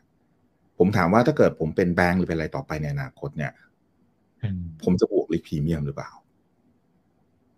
อ้าวได้เลยแล้วคราวนี้ย ผมกำลังจะบอกว่าถ้ามองในมุมกลับอีกมุมหนึ่งนะเผลอๆเนี่ยภาคก้าวไกลอาจจะเป็นคนทำให้ลิกพรีเมียมของโรงธุรกิจไฟฟ้าเพิ่ม แล้วนั่นหมายถึงต้นทุนเพิ่มใช่หรือไม่ แล้วจริง ๆ คุณนี้อย่าลืมนะ เอาแค่ขึ้นเปอร์เซ็นต์เดียวเนี่ยมันเยอะมากเลยนะนี่แค่เปอร์เซ็นต์เดียวเนี่ยมันก็เยอะมากแล้วนะ เพราะแต่ผมถามว่าลิกพรีเมียมเนี่ยมันวัดยังไง วัดยากนะ คือแต่ถ้าเมื่อไหร่ก็ตามเขาเกิดมองว่าเฮ้ยมันเสี่ยงปุ๊บเนี่ยโอ้โหเขาจะบวกเท่าไหร่นี่บอกไม่ได้เลยอย่างที่หลาย ๆ ครั้งมันเคยเกิดกับกับ พันธบัตรของแต่ละประเทศแต่ละบริษัทใช่ไหมครับว่า พอมันเกิดความเสี่ยงขึ้นมามันกระโดดตุ้มเลยจากนิดเดียวเนี่ยกระโดดขึ้นไปแบบไม่รู้กี่สิบเท่าเลยหรือบางทีใช่ไหมฮะผมไม่ได้หมายถึงว่าเราจะเกิดอย่างนั้น แต่ผมกำลังจะบอกว่านี่คือเคสสตัดดี้ที่ดีนะครับว่าจริง ๆ แล้วอะไรที่มันดีอยู่แล้วบางครั้งเราเรามีวิธีเหมือนผมผมชอบที่ดรแต่ท่านพูดบอกว่าเออมันมีหลายวิธีในการแก้ปัญหา มันไม่ใช่แค่วิธีเดียวอะครับคือโอเค คุณจะลดค่าไฟหรือคุณจะอะไรผมก็เห็นด้วยนะ แต่ว่ามันมีวิธีอื่นเยอะแยะครับ มันไม่ต้องไปใช้วิธีนี้ก็ได้ คือถ้าวิธีนี้เหมือนกับว่า ผลเสียมันมากกว่าผลได้ เยอะ ผมว่าอย่างนี้ดีกว่า ผมพูดจริงๆนะเอ่อหลังๆเนี่ย การคันประชานิยมแล้วกันเนาะผมใช้คำนี้น่าจะถูกนะคนไทยเนี่ยเราเริ่มเราเริ่มเสพติดประชานิยมมากขึ้นนะจริงๆคำถามที่คุณยิกถามก็คืออันนี้ถูกไหมว่ามันจะเกิด moral hazard ไหมก็นี่แหละครับ แล้วพอไปอย่างนั้นปุ๊บเนี่ยมันผมว่าจริง ๆ เราควรจะทำไงอย่างเช่นหนึ่งหมื่นอันไหนๆก็ออกหาเสียงไปแล้วอะถ้าเรามองในมุมหนึ่งมันดี แต่มันต้องดีแบบที่ภาษาเราเรียกว่าให้แบบเป็นมวยอะให้แบบเป็นให้เป็นเรื่องเป็นราวอะเนาะไม่ได้ให้แบบ อยู่ดีก็ให้ไปอย่างเงี้ย ก็ไม่รู้ว่าจะไปจะไปทำอะไรเกิดอะไรขึ้นใช่ไหมมันก็อาจจะมีหลายวิธีเช่นหนึ่งหมื่นบาทอาจจะให้ใช้สองปี ผมสมเฉยๆนะอ่าก็ไม่แปลกนะ ปีละห้าพันก็ได้อะไรเงี้ยมันก็จะได้ไม่ ไม่ไม่ไม่กระจุกตัวรัฐเองก็จะได้ไม่แบกเป็นเดอะแบกมากไปอะนะหรืออาจจะเป็นกรณีที่ว่ามันมันอยู่ช่วงหนึ่งที่เราบอกว่าอะไรเงี้ยจำได้ไหมฮะว่าเออคุณให้ก้อนนี้เท่านั้นนะคุณได้ใช้แค่นี้อะสมมติสามพันก้อนนี้ได้สองพันอะไรอย่างเงี้ย คือเราสามารถที่จะเซกเมนต์มันได้ภาษาเราเรียกกันเนาะดีไซน์ได้นะครับ ซึ่งผมก็เชื่อว่าสมมติแล้วกันนะ ถ้าเขาให้เราสองพันสมมติแล้วกันนะครับ ไปเที่ยว ให้สองให้สามพันไปซื้อผมสมมติแล้วกันนะ อยากจะส่งเสริมการศึกษา ผมแค่สมมติเฉยๆนะอะไรที่เป็นอุปกรณ์การศึกษาอะไรก็ได้อะเอาคุณก็ทำไปดิคุณอยากทำยังไงก็ได้ป่ะ ในเมื่ออะไรรู้ไหมครับ ในเมื่อคุณมีแพลตฟอร์มที่ดีอยู่แล้วคุณจะดีไซน์ยังไงก็ได้อะแต่ถ้าคุณไม่มีแพลตฟอร์มพร้อมเพย์นี่มันลำบากนะ อย่างเช่นถ้าไปทำบล็อกเชนเนี่ยผมว่าเหนื่อยเลยนะคำถามคุณจะไปจ่ายบล็อกเชนยังไง ผมผมว่าคนส่วนประชาชนส่วนใหญ่ ผมเองยังงงๆเลยบล็อกเชนนี่มันใช้ยังไงเอาตรงๆนะถูกไหมฮะแต่ถ้าพร้อมเพย์เนี่ยผมว่าทุกคนทราบว่ามันใช้ยังไง เพราะทุกคนเนี่ยตอนนั้นต้องดิ้นรนครับว่าใช้ไม่เป็นก็ต้องใช้ให้เป็นเพราะอะไรฮะอยากได้ตังค์ครับเออใช่ มันเป็นถูกไหมคือใช้ไม่เป็นก็จะเดี๋ยวเป็นเองอะฮะเพราะว่าเอาจริงๆมันเป็น ผมมองในมุมกลับมันก็เป็นสิ่งที่ดีนะ มันเป็นการบังคับให้ประชาชนเนี่ยเรียนรู้ไงเอาไม่จริงหรอไม่อย่างนั้นผมว่าประชาชนส่วนใหญ่หรือส่วนหนึ่งเนี่ย ก็ไม่ยอมเรียนรู้สักทีใช่ไหมเออผมว่าผมว่ามันก็เป็นสิ่งที่ดี เอาอย่างนี้ดีกว่าฮะ ผมว่าทุก ๆ สิ่งที่เกิดเนี่ย คุณจะมองไม่ดีก็ได้ คุณจะมองดีก็ได้อะในเนื้อมันเกิดไปแล้วอะผมก็อยากจะมองว่า เอ้ยมันมีอะไรดีอะอะไรไม่ดีเราก็อย่าไปรีพีทมันอย่าไปซ้ำมันเนาะ อะไรดีเราเอามาใช้ต่อดีกว่าไหมอะไรเงี้ยเพราะฉะนั้นหมื่นหนึ่งเนี่ย ผมเชื่อว่าเขาเขาเองอย่างที่ดรพูดนะว่า ในเมื่อเขาหาเสียงไปแล้วคงคงไม่อยากจะพังสามด้านอะไรอย่างเงี้ยพังไปด้านเดียวก็เอาให้มันดีสักด้านหนึ่งอะไรอย่างเงี้ยก็ก็เดินต่อไป แล้วเดินต่อไปเขาก็จะมีวิธีการในการดีไซน์ได้ ไม่จำเป็นที่จะต้องแบบไปแบบลูกทุ่งดุยๆว่าเฮ้ยต้องจ่ายทีเดียวหมื่นหนึ่งต้องใช้ครั้งเดียวหมื่นหนึ่งทุกอย่างมันคือการ การวางงบประมาณ การวางแผนการถูกไหมฮะแล้วผมคิดว่ามันจะดีต่อเศรษฐกิจด้วยนะครับ เพราะว่าเออมันมันจะเหมือนกับค่อยๆเหมือนแล้วค่อยๆฉีกค่อยๆอัดเข้าไปอะเนาะแล้วมันก็จะไม่แล้วมันแล้วที่ถ้าเกิดเรามี segmentation ด้วยมันจะยิ่งดี ถามว่ามันซับซ้อนไหมผมว่าไม่นะอย่างสมมติถ้าคุณคุณที่บอกผมว่าหมื่นหนึ่งเนี่ยอะประกาศออกมาเลยว่าอันนี้ใช้ได้เท่านี้สามพันแต่อย่าแต่อย่าประกาศเป็นสิบอย่างยี่สิบอย่างอย่างนี้นะครับ อันนั้นมันก็จะเยอะเกินนะ ตีถ้าสามอย่างเนี่ยโอ้ยผมว่าแค่นี้ก็เหลือเฟือละแล้วผมก็คิดว่ามันจะเป็นการกระตุ้นส่งเสริมข้างล่างให้ขึ้นมา หรือว่ายกตัวอย่างนี้ก็ได้นะครับว่าอะสองพันบาท คุณเอาไปจ่ายนี่สมมุติไม่สมมุติเฉยๆแล้วกันนะหรือว่าอาจจะไม่ต้องก็ได้ อันนี้มันมันก็แล้วแต่ว่ารัฐดีไซน์ครับ แต่ผมเชื่อว่าอย่างนี้ว่า หลายปีที่ผ่านมาเนี่ย เรากังวลที่สุดตอนนี้คืออะไรครับ เรากังวล ลากหญ้าถูกไหม ผมถามว่ารัฐกังวลไหมกังวลนะครับ เอกชนก็กังวลนะครับนะเพราะฉะนั้นเนี่ยผมคิดว่าทางหนึ่งคุณเพิ่มรายได้ อีกทางหนึ่งเนี่ย คุณก็เพิ่มรายได้แม่ถาวรเนาะการขึ้นค่าแรงก็เพิ่มถาวร แต่การให้เนี่ยมันคือการ ผมใช้คำว่าเหมือนโบนัสอะแต่โบนัสคุณก็อาจจะดีไซน์ได้ ว่าโบนัสให้ครั้งเดียวให้เป็นล่ำซ้ำให้เป็น อะไรก็ว่ากันไปอะครับ ผมว่าประเทศมันจะดีนะครับ เพราะจริง ๆ คุณนิกลองดูดิอย่างโครงสร้างเศรษฐกิจไทยตอนเนี้ยไอ้ที่ไม่ดีมากๆกับส่วนใหญ่มันจะอยู่เป็นปัจจัยภายนอก ยกเว้นการเมืองนะครับ ที่ที่ผ่านมานะตอนนี้โอเค สมมุติว่าการเมืองขี้คายปุ๊บเนี่ย จริง ๆ แล้วอะเงินที่ไหลเข้าประเทศไทยเนี่ยเยอะเนาะเงินเงินบัญชีเดินสะพัดมันถึงดีไงฮะเงินบาทมันถึงมีเสถียรภาพ นี่คือข้อดีของประเทศไทยเลยนะครับ แล้ว เราควรจะใช้สิ่งเหล่านี้ให้เป็นประโยชน์ คุณนิกลองนึกภาพว่าแบงค์ชาติเนี่ยตอนนี้มีผมพูดจริงๆนะหลายปีก่อนนะผมไม่เคยเชื่อนะว่าประเทศไทยเนี่ยจะสามารถยืนหยัดด้วยในภาษาเรื่องความ gap ของดอกเบี้ยกับกับเฟดอะโหตอนนี้ต้องเท่าไหร่อะครับสองสามเปอร์เซ็นต์อะคือมันเยอะมากเลยนะสองสามเปอร์เซ็นต์นะฮะคือคือผมว่ามันมันมันสะท้อนว่าจริง ๆ แล้วอะแบงค์ชาติ สองชุดที่ผ่านมาสองท่านผู้ว่าเนี่ยต้องถือว่าเป็นการทำงานที่ดูแลในภาคนโยบายได้ดีมาก แล้วก็ทำให้ต้องสังเกตดูสิฮะเราแทบจะไม่มีปัญหาเรื่องออภาคภาคการเงินที่เกี่ยวข้องกับการธนาคารอะไรเงี้ยแทบจะไม่มีเลยนะ น้อยมากฮะแล้วก็แล้วก็ภาคอะไรต่างๆ ที่ที่เกี่ยวข้องกับการอาชีพอะไรเงี้ยผมว่าถือว่าเราเราทำได้ดี อันนี้เราผมผมผมขอ ใเวทีนี้ชมนิดนึงเนาะนะฮะแล้วก็ผมก็อยากจะให้สิ่งนี้มันมันต่อไปดังนั้นผมก็จะตอบคาถามว่าเอ่อมอรัลฮาซาร์ดอะมันจะมีหรือไม่มีมันขึ้นอยู่กับการดีไซน์มากกว่าครับ อืมอืมครับอ่าซึ่งเดี๋ยวตรงนั้นรอความชัดเจนอีกทีหนึ่งนะครับ โอเค เดี๋ยวขอมีสามท่านแล้วนะครับ ที่ถามบอกว่าเอ่ออันนี้ใช้คำพูดของเขาเลยนะฮะเขาบอกว่าในช่วงประมาณสิบปีล่าสุดเนี่ยเหมือนประเทศไทยเนี่ยจะติดลมประมาณหนึ่งเศรษฐกิจแทบจะอาจจะไม่ได้ไปไหนเลยสักเท่าไหร่ตามศักยภาพที่ควรจะเป็นนะครับ เขาบอกว่าณตอนนี้พอ พักเพื่อไทยมานะฮะเขาต้องจัดเต็มอยู่แล้วนะครับ ตรงนี้มันจะกลายเป็นสร้าง S curve ใหม่ คาดหวังได้ไหมแล้วจะมีโอกาสทิ้งห่างทางฝั่งของเวียดนามแบบไม่เห็นฝุ่นเลยไหมอืมอันนี้สองสามสองสามท่านใช้คำใช้คำถามนี้เลยนะฮะครับเป็นคำถามที่ดีนะครับ ก็ประประประการแรกเลยคือผมอยากอ่าสะท้อนข้อมูลก่อนที่ที่เป็นความน่ากังวลใจในแวดวงวิชาการแล้วกันนะครับอ่าประการแรกก็คืออ่า สิ่งที่เรากังวลใจก็คือในทุกๆวิกฤตที่ผ่านมานะครับ นับตั้งแต่ปี 1997 เป็นต้นมาก็คือก่อน 1997 ก็ต้องเข้าใจก่อนว่าเราเนี่ยเป็นเสือตัวที่ 5 นะครับ เศรษฐกิจเราโตเฉลี่ยเนี่ยครับ 7-8%พอหลังจากปี 1997 เกิดวิกฤตตูมขึ้นมา สิ่งที่พบคือเศรษฐกิจเราโตเฉลี่ยหลังจากนั้นนะฮะโตเหลือแค่ 4-5%ผ่านมาอีกยุคหนึ่งนะครับ ก็คือตัว hamburger crisis ตลาดหุ้นก็ลงนะเราก็ลงเศรษฐกิจเฉลี่ยหลังจาก hamburger crisis มานะครับ ตอนนี้มาจนถึงก่อนโควิด เหลือแค่สามจุดเจ็ดสามจุดแปดที่ผมคุยให้ให้คุณฟังผู้ฟังฟังแล้วก็คุณนิกฟังตอนต้นคำถามตอนนี้ก็คือ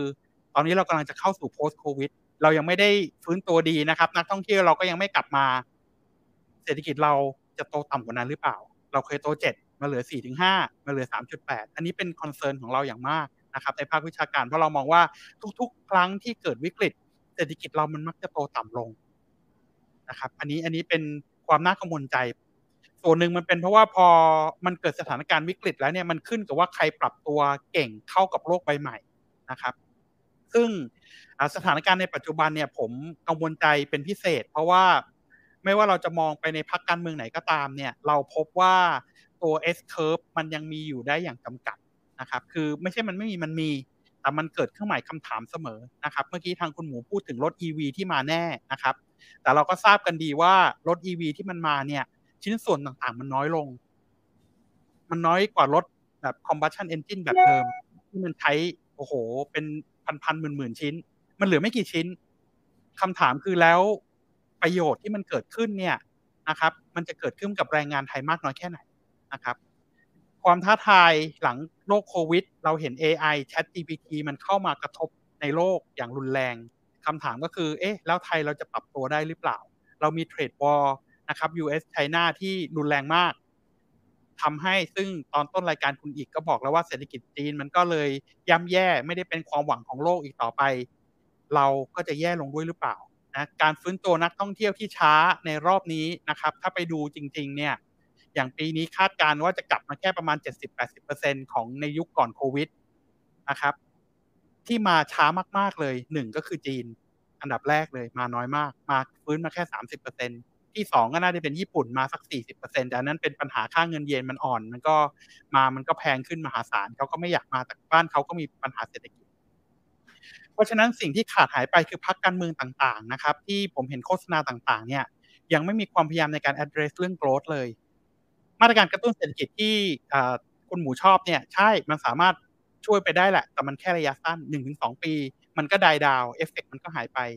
แต่ถ้าเราพูดถึงกรอบอย่างที่ท่านผู้ฟังถามมา5ปี10ปีข้างหน้าเนี่ยอะไรคือ new S curve และ S curve ที่มันจะต้องเกิดผลประโยชน์ต่อคนไทยด้วย FDI มันไม่สามารถที่จะเข้ามาในเชิงปริมาณได้แล้ว อย่างเมื่อกี้ผมตั้งคำถามมา ถ้าอาลีบาบาเข้ามาตั้งตัว warehouse แต่ว่าใช้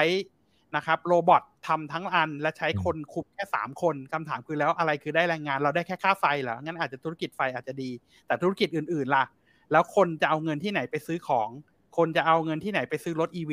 นะครับอันนี้ก็เป็นสิ่งสำคัญ ขอประแต่อีกนิดทัวริซึมก็เหมือนกันนะครับที่เราผ่านมาเราโต 20 ปีทัวริซึมเราโตจาก 10 ปี 10 ล้านคนขึ้นเป็น 40 ล้านคนนะโตขึ้นเกือบ4เท่า มันเป็นตัวประคองโกรธให้ให้ให้เราสามารถโตได้มาถึงปัจจุบัน แต่ในอนาคตถ้าเราอยากประประคองแบบในเชิงปริมาณเนี่ยนะฮะอีก 10 ปี 20 ปีแปลว่ามันต้องกระโดดไป 120 ล้านคนคำถามคือ มันจะรับไหวไหมทรัพยากรธรรมชาติ ถ้าเราไปดูพัทยาเราไปดูภูเก็ต เราไปดูตามแหล่งท่องเที่ยวต่างๆ แม้กระทั่งหาดเจอปัญหาปะการังฟอกขาวเจอขยะ เจอนะครับปัญหามลภาวะมลพิษ การแย่งกันราคาสินค้าเพิ่ม แค่ 40 ล้านก็จะไม่ไหวแล้ว เพราะฉะนั้น New S Curve นะครับที่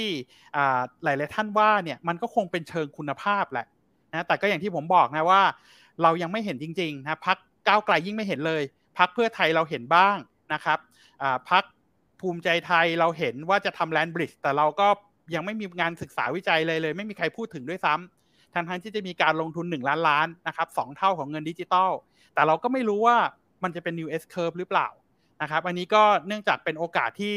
ผมได้เข้ามาพูดก็เลยขออนุญาต feedback ในทางวิชาการทางเศรษฐศาสตร์นะว่าเรากังวลใจเรื่อง growth มาก เรากังวลใจที่พักการเมืองมีแต่สติมูลัสที่ไปได้แค่หนึ่งถึงสองปี หรือเขาคิดแค่ว่านี่แหละอยู่แค่สองสมปี แล้วเดี๋ยวก็เลือกตั้งใหม่นะครับแต่มันไม่มีใครมาดูเรื่องโจทย์ระยะยาวเลยนะครับ ขอบคุณครับโอ้ครับขอบคุณมากครับ คุณวรพจน์เนี่ยเขาก็บอกว่าจริง ๆ อยากให้ทางรัฐบาลเนี่ยเข้ามาดู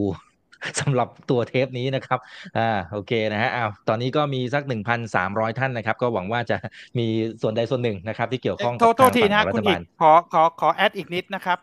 ได้ครับ เมื่อกี้มีแต่เรื่องเวียดนามแล้ว อันนี้ผมคุยเร็วๆนะครับ ก็คือ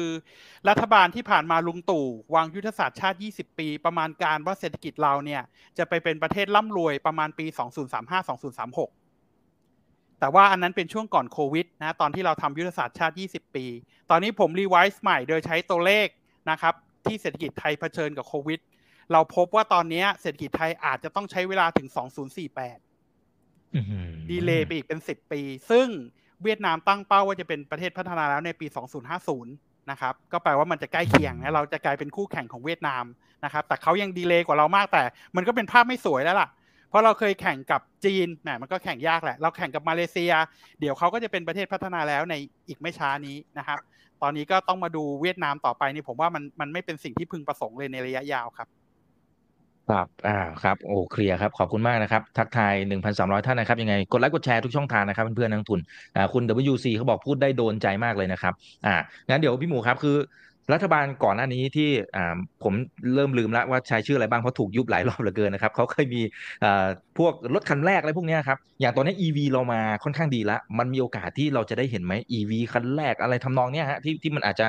ผลักดันฝั่งนี้ไปอีกนะครับแล้วก็ทำให้หุ้นที่เกี่ยวข้องเนี่ยที่ก่อนหน้านี้มันถูกกดลงมาจากหลาย ๆ เรื่องหลาย ๆ ประเด็นนะครับมันมีโอกาสที่จะอย่างน้อยๆคือกลับไปที่เดิม หรืออาจจะไปมากกว่านั้นเลยไหมครับ เอ่อผมตอบว่าเป็นไปได้นะครับวันนี้ผมอาจจะถอยหลังมานิดนึงก่อนนะครับว่าเอ่อถ้าเราตอบคำถามว่า S curve สำหรับผมเนี่ยจริงๆผมผมผมในมุมมองของตัวผมเองส่วนตัวนะผมจะมองว่า S curve ประเทศไทยเนี่ยมันเกิดในสมัยป่าเปรมที่ทำมาตาพุทธทุกอย่างที่ส่งออกทุกวันนี้มันมาจากมาตาพุทธทั้งนั้นนะครับ ส่วนใหญ่ แล้วเราก็พยายามสร้าง EEC แต่ก็ยังไม่ค่อยสำเร็จเท่าไหร่ต้องบอกนะฮะได้มานิดหน่อยอะไรอย่างนี้แล้วกันนะครับ คือโปรเจกต์มันดูสวยหรูแต่ว่ามันยังไม่ได้ยิ่งใหญ่หรือว่าขยายอะไรมากมายแบบที่มันควรจะเป็น แต่มันก็มีกู๊ดไซน์หน่อยนะ เพราะว่าอย่างที่เราจะเห็นว่าหุ้นนิคมมันดีดตัวขึ้นเนี่ยเพราะว่าอย่างน้อย EV เนี่ยมันก็เป็นตัวนำที่ดึง FDI เข้ามา แล้วตอนนี้ประเทศไทยเองก็ใกล้จะสูญเสียตำแหน่งการส่งออกการผลิตรถยนต์ที่มากที่สุดในอาเซียนไปแล้ว เพราะอินโดนีเซียเนี่ยจอหายใจเลยนะรถเกลาเนาะตอนนี้เขาก็ล้านสี่ล้านห้าเข้าไปแล้วปีหนึ่งของเราเนี่ยล้านหกล้านเจ็ด มันใกล้กันแล้วนะ แล้วของเขาถ้าเป็นรถเก่งเนี่ยเขาแซงเราไปแล้วในการในการผลิตนะครับ แล้ว EV ตอนนี้เนื่องจากทราบไหมว่าอินโดเนี่ยเขาผลิตนิกเกิลมากเป็นระดับต้นๆของโลก ส่งออกนี่ไม่รู้กี่หมื่นล้านเหรียญต่อปีนะครับ เพราะฉะนั้นนี่คือจุดหนึ่งที่ทำไมเขาได้เปรียบเรา ที่ผมจะพูดถึงนี้เพราะว่าถ้าถ้ารัฐบาลใหม่เนี่ย อยากจะส่งเสริมการโตแบบระยะยาวหน่อยนะจริงๆมันทั้งสั้นทั้งยาวนะ ผมบอกอาจจะมันได้หมดอะคืออย่างเช่นหนึ่งคุณส่งเสริมอะไร คุณส่งเสริม EV อย่างเงี้ยชัดเจน เพราะตอนนี้มันมาแล้วไงคุณก็แค่ต่อยอดให้มันเร็วขึ้นดีขึ้น แต่อาจจะไม่จำเป็นต้อง subsidy อะไรแบบปีแบบรอบก่อนนะครับ แต่อาจจะเป็นในมุมของการส่งเสริมการผลิต ส่งเสริมชาร์จเจอร์ ซึ่งตอนนี้มันเป็นตัวสำคัญถูกไหมครับ ตอนนี้ประเด็นสำคัญเรื่องรถ EV มันไม่ได้อยู่ที่ performance ไม่ได้อยู่ที่ราคาไม่ไม่ใช่แล้วฮะมันธรรมชาติมันลดลงไปเองหมดแล้ว มันเหลืออยู่แค่ชาร์จเจอร์มันเยอะแค่ไหน อะไรนิดนิดหน่อยหน่อยฮะซึ่งผมคิดว่าเท่าที่คุยกับหลาย ๆ ท่านเนี่ย ก่อนหน้านี้สักปีหนึ่งเนี่ย ลังเล เอ๊ะ ซื้อรถ EV มันจะดีเหรอ เอ๊ะยังไงจะชาร์จเร็วไหมจะวิ่งได้ไกลหรือเปล่าจะชาร์จตรงไหนอะไรโอ้เดี๋ยวนี้ไม่ค่อยคิดแล้วครับเดี๋ยวนี้กลับเอามาอวดกันด้วยซ้ำแบบโอ้ย EV คันนี้เอ้ยสวยนะรุ่นนี้ดีนะไปซื้อสิมันมันมันกลับกันไปแล้วอะนะ อันนี้ก็คือเป็นสัญญาณที่ดีนะครับ เพราะว่าแหน่งน้อยเราก็ไม่ล้าหลังชาวบ้านนะเรื่อง EV นะประเด็นที่อันที่สองที่เพิ่นผลักดันได้จริงนะคนนี้คือ EV เนี่ยมันก็จะมีจำนวนคนหนึ่งผมต้องเล็งไงว่าผมเป็นด้วยอาจารย์เลยว่า โลกลุกยุคใหม่อะอุตสาหกรรมมันไม่มีทางที่จะใช้คนเยอะหรอกครับ เพราะถ้ามันใช้คนเยอะ มันก็จะสู้ชาวบ้านไม่ได้ แล้วมันก็จะเจ๋งเพราะฉะนั้นมันก็จะต้องเป็นการใช้คนน้อยเสมอ นะ ผมว่ายกตัวอย่างอีกอันที่สอง คืออะไรรู้ไหมฮะอุตสาหกรรมเกษตร อุตสาหกรรมนะครับ ไม่ไม่ใช่ปลูกพืชนะฮะเราอะปลูกพืชเยอะแล้วส่งออกพืชไม่รู้กี่อย่างเป็นระดับโลดต้นของโลก แต่เราแทบจะไม่ได้แปรรูปแบบจริงจังเลยนะ ผมยกตัวอย่างอะเพื่อนผมมีโอกาสทำหุ้นมะพร้าวตัวหนึ่งอะนะเขาส่งออกกะทิกับมะพร้าวเป็นเราเราส่งออกกะทิมากที่สุดในโลกนะครับ น้ำมะพร้าวด้วยหลายๆท่านอาจจะไม่ทราบนะแล้ว เราก็มีมะพร้าวกับทุเรียนที่ดีที่สุดในโลก ในเชิงอาหารในเชิงรสชาตินะผมกล้าพูดอย่างนั้นนะนะนั่นคือทำไมคนจีนมาทีไรก็จะกินอยู่สองอย่างผลไม้อื่นเนี่ย จริง ๆ เราไม่ได้ต่างคนอื่นเยอะนะ อย่างเช่นส้มสับปะรดอะไรเงี้ยใช่ไหมเพราะนั้นนี่คือเหตุผลว่าใครก็ตามที่ทำสิ่งเนี้ยเพิ่นทุเรียนเนี่ยมันไม่มีอุตสาหกรรมพูดตรงๆนะแต่ว่าพัมพาวมันมีไง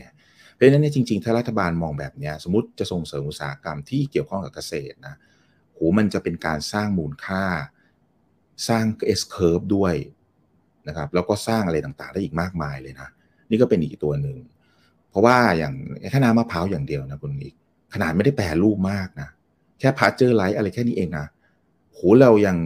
ทำกำไรกันแบบเยอะแยะเลยอะ่ะผมกำลังแค่ยกตัวอย่าง จริงๆ เรามีพืชอะไรเยอะแยะเลยใช่ไหม ที่เราไม่ได้ไปทำอะไรกับมันเลย พูดอย่างนี้ดีกว่านะครับ แล้วก็อย่างอย่างอย่างหนึ่งที่ผมคิดว่ามันจะทั้ง S curve ได้ดีคืออะไรรู้ไหมฮะการแพทย์อะเพราะว่ามันเรามีต้นทุนที่ดีมาก ๆ เลยเรื่องการแพทย์ถูกไหมโดยเฉพาะหลังโควิดมาเนี่ย มีใครไม่เชื่อบ้างฮะแล้วตอนเนี้ยน่าสนใจอย่างหนึ่งคนนี้ในเชิงตลาดหุ้นนะมันจะมีหุ้น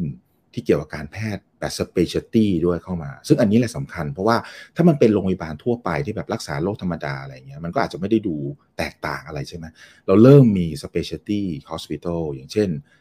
การศัลยกรรมที่เข้ามาแล้วนะครับ แล้วก็จะมีที่เข้ามาคือทำกิฟต์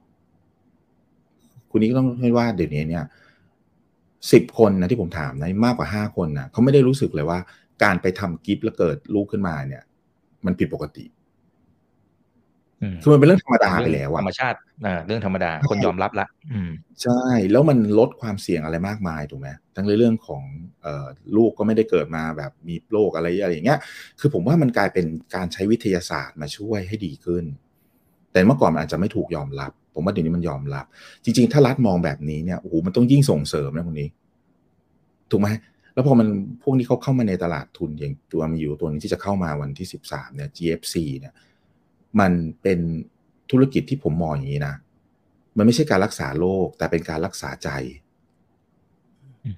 คุณที่เกิดเข้าไปเนี่ยคุณนี่ต้องการอะไร ต้องการมีลูกเพื่ออะไรครับ เติมเต็มชีวิตคุณ ภาษาอังกฤษเรียกว่า fulfillment เนี่ยถูกไหมฮะ fulfillment เนี่ย ดีกว่า คุณไปเปิดโรงพยาบาลเนี่ยนะ เพราะว่าคุณเปิดโรงพยาบาลเนี่ยโรคเนี่ยมันต้องมันต้องเกิดเองใช่ไหมคุณไปสร้างโรคไม่ได้นะ ถ้ายกเว้นโควิดไม่รู้สร้างหรือเปล่านะไม่ชัวร์แต่ว่าอย่างอย่างกิฟเนี่ย มันเป็นภาษาเกี่ยวกับดีไซเนอร์ใช่ไหมคือความปรารถนาของคนน่ะแล้วแม้คนต่างชาติเนี่ยเขาเขามีเมืองไทยเรามีชื่อเสียงเรื่องนี้มากนะผมก็เลยบอกว่าถ้ารัฐบาลส่งเสริมสิ่งเหล่านี้อันนี้ผมแค่ยกตัวอย่างนะโหมัน มันจะเป็น S curve แน่ ๆ เพราะอะไรรู้ไหมฮะ ไม่รู้นะถ้าผมมองเข้ามาในมาถึงไทยนะสิ่งที่ผมเห็นแล้วว่าประเทศไทยต่างเลยอะ่ะ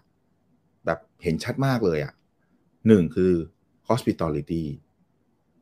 hospitality นี่ไม่ไม่ใช่โรงพยาบาลนะครับ hospitality คือบางท่านอาจจะงงว่าเอ๊ะมันคล้าย ๆ กันเนาะคือความอะไรอะ่ะความอัธยาศัยไมตรีคนไทยอะไรอย่างนี้ใช่ไหมครับ นั่นคือทำไม service sector เราเนี่ยมันถึงดีครับ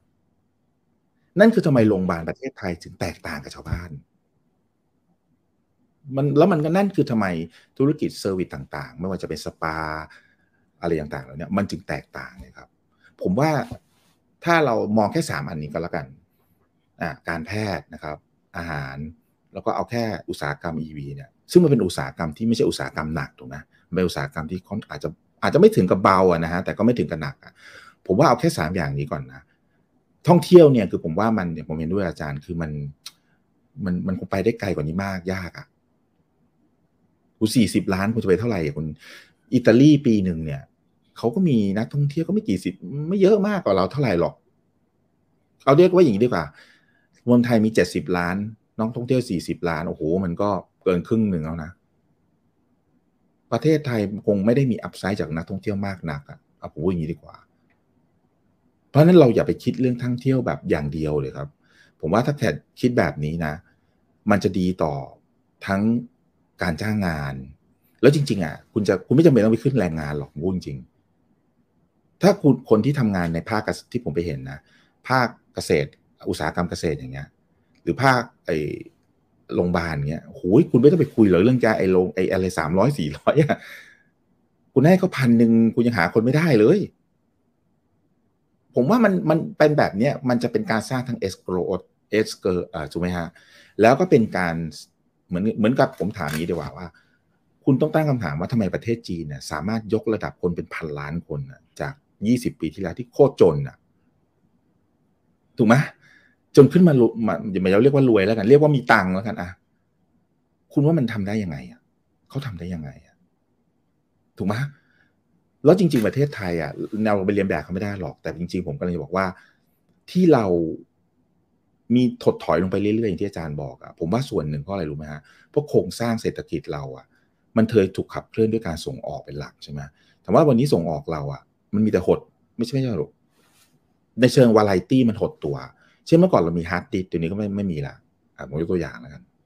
หายไปแล้วซึ่งเมื่อก่อนมันใหญ่มากนะครับ ใหญ่เกือบที่สุดในโลกเลยนะหายไปแล้ว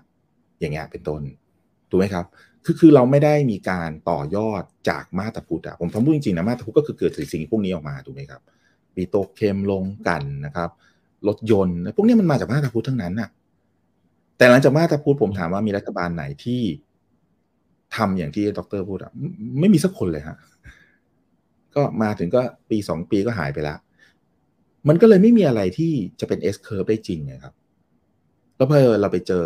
เสร็จอะไรอะวิกงวิกฤตอีกอ้าววันนี้ยิ่งไปกันใหญ่เลย มันก็มีแต่หดหดหดลงทุกวัน มันจึงไม่แปลกครับทำไม GDP ไทยเนี่ยมันถึงหดลงทุกวันทุกวัน แล้วก็ไปพึ่งพาแต่การท่องเที่ยว การส่งออก ซึ่งการท่องเที่ยวการส่งออกมันคือสิ่งอะไรรู้ไหมตรงนี้ มันคือหนึ่ง external factor หรือหรือปัจจัยที่คุณควบคุมไม่ได้ง่ายๆหรอก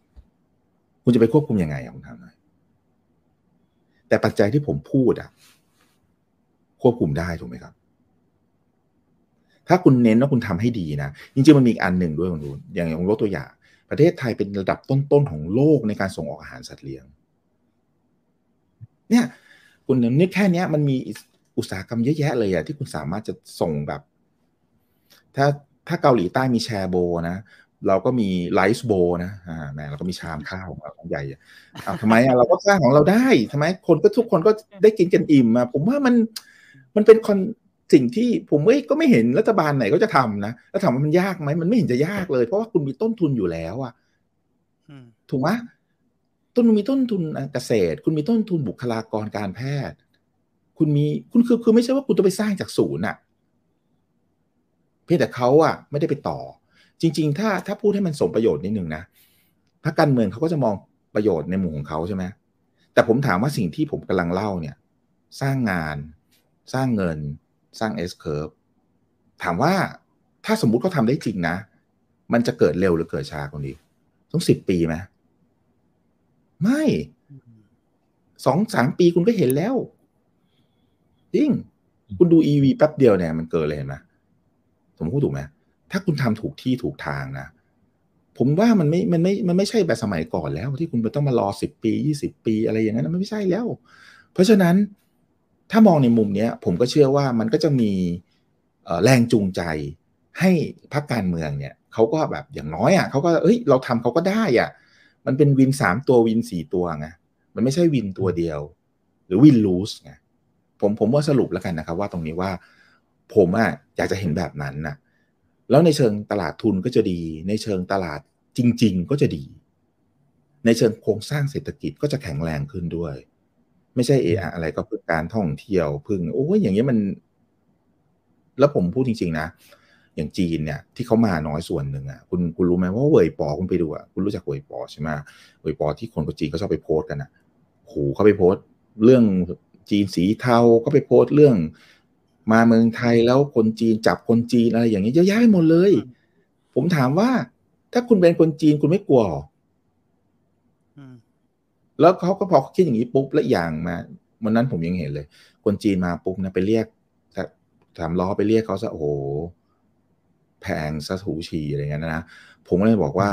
ผมเป็นคนจีนนะตอนเนี้ย ผมก็อาจจะเปลี่ยนไปที่อื่นบ้างก็ได้ ถ้าเกิดมันเจอเหตุผลเนี้ยมันก็ซาซาลงไปด้วยส่วนหนึ่ง มันก็รวมๆกันนะครับ ผมว่า การท่องเที่ยวอะเป็นระยะสั้น เป็นตัวที่เราเรียกว่า low hanging fruit ใช่ไหมแต่ผมคิดว่าที่เหลือที่ผมพูดทั้งหมดอะมันเป็น อะไรดีอะมันก็ไม่ใช่ฟาแฮงกิ้งฟู้ดอะเนาะมันเป็นอะไรที่ที่ที่มันมันเอื้อมถึงเอื้อมได้นะครับ แต่เราอาจจะต้องขย่งนิดนึงแค่นั้นเอง ผมก็อยากจะเห็นภาพนั้นนะครับ เพราะว่าเราจะได้ไม่ต้องมานั่งปวดหัวครับเฮ้ยรัฐบาลนี้จะขึ้นค่าแรงแล้วปวดหัวไปหมดนะครับ จริงไหมคุณเคยเห็นสิงคโปร์เขาพูดไหมเฮ้ยเราจะต้องขึ้นค่าแรงขั้นต่ำเคยได้ยินไหม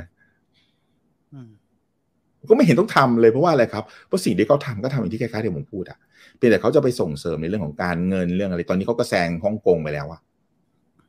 อ่า อย่างเงี้ยเป็นต้นผมว่าทำได้ครับ เราน่าจะทำได้ดีด้วย ถ้าเราคิดจะทำอืมครับอ่าโอเคเอาละครับ เราก็คุยกันพอสมควรนะครับ ก็ยังอยู่กันหนาแน่นนะครับสำหรับเพื่อนๆนักทุนที่มาฟังฝาก ทิ้งท้ายถึงเพื่อนๆนักทุนกันหน่อยนะครับ ในแต่ละมุมครับเราขออนุญาตเริ่มจากดรนนทริตนะครับ ครับคืออ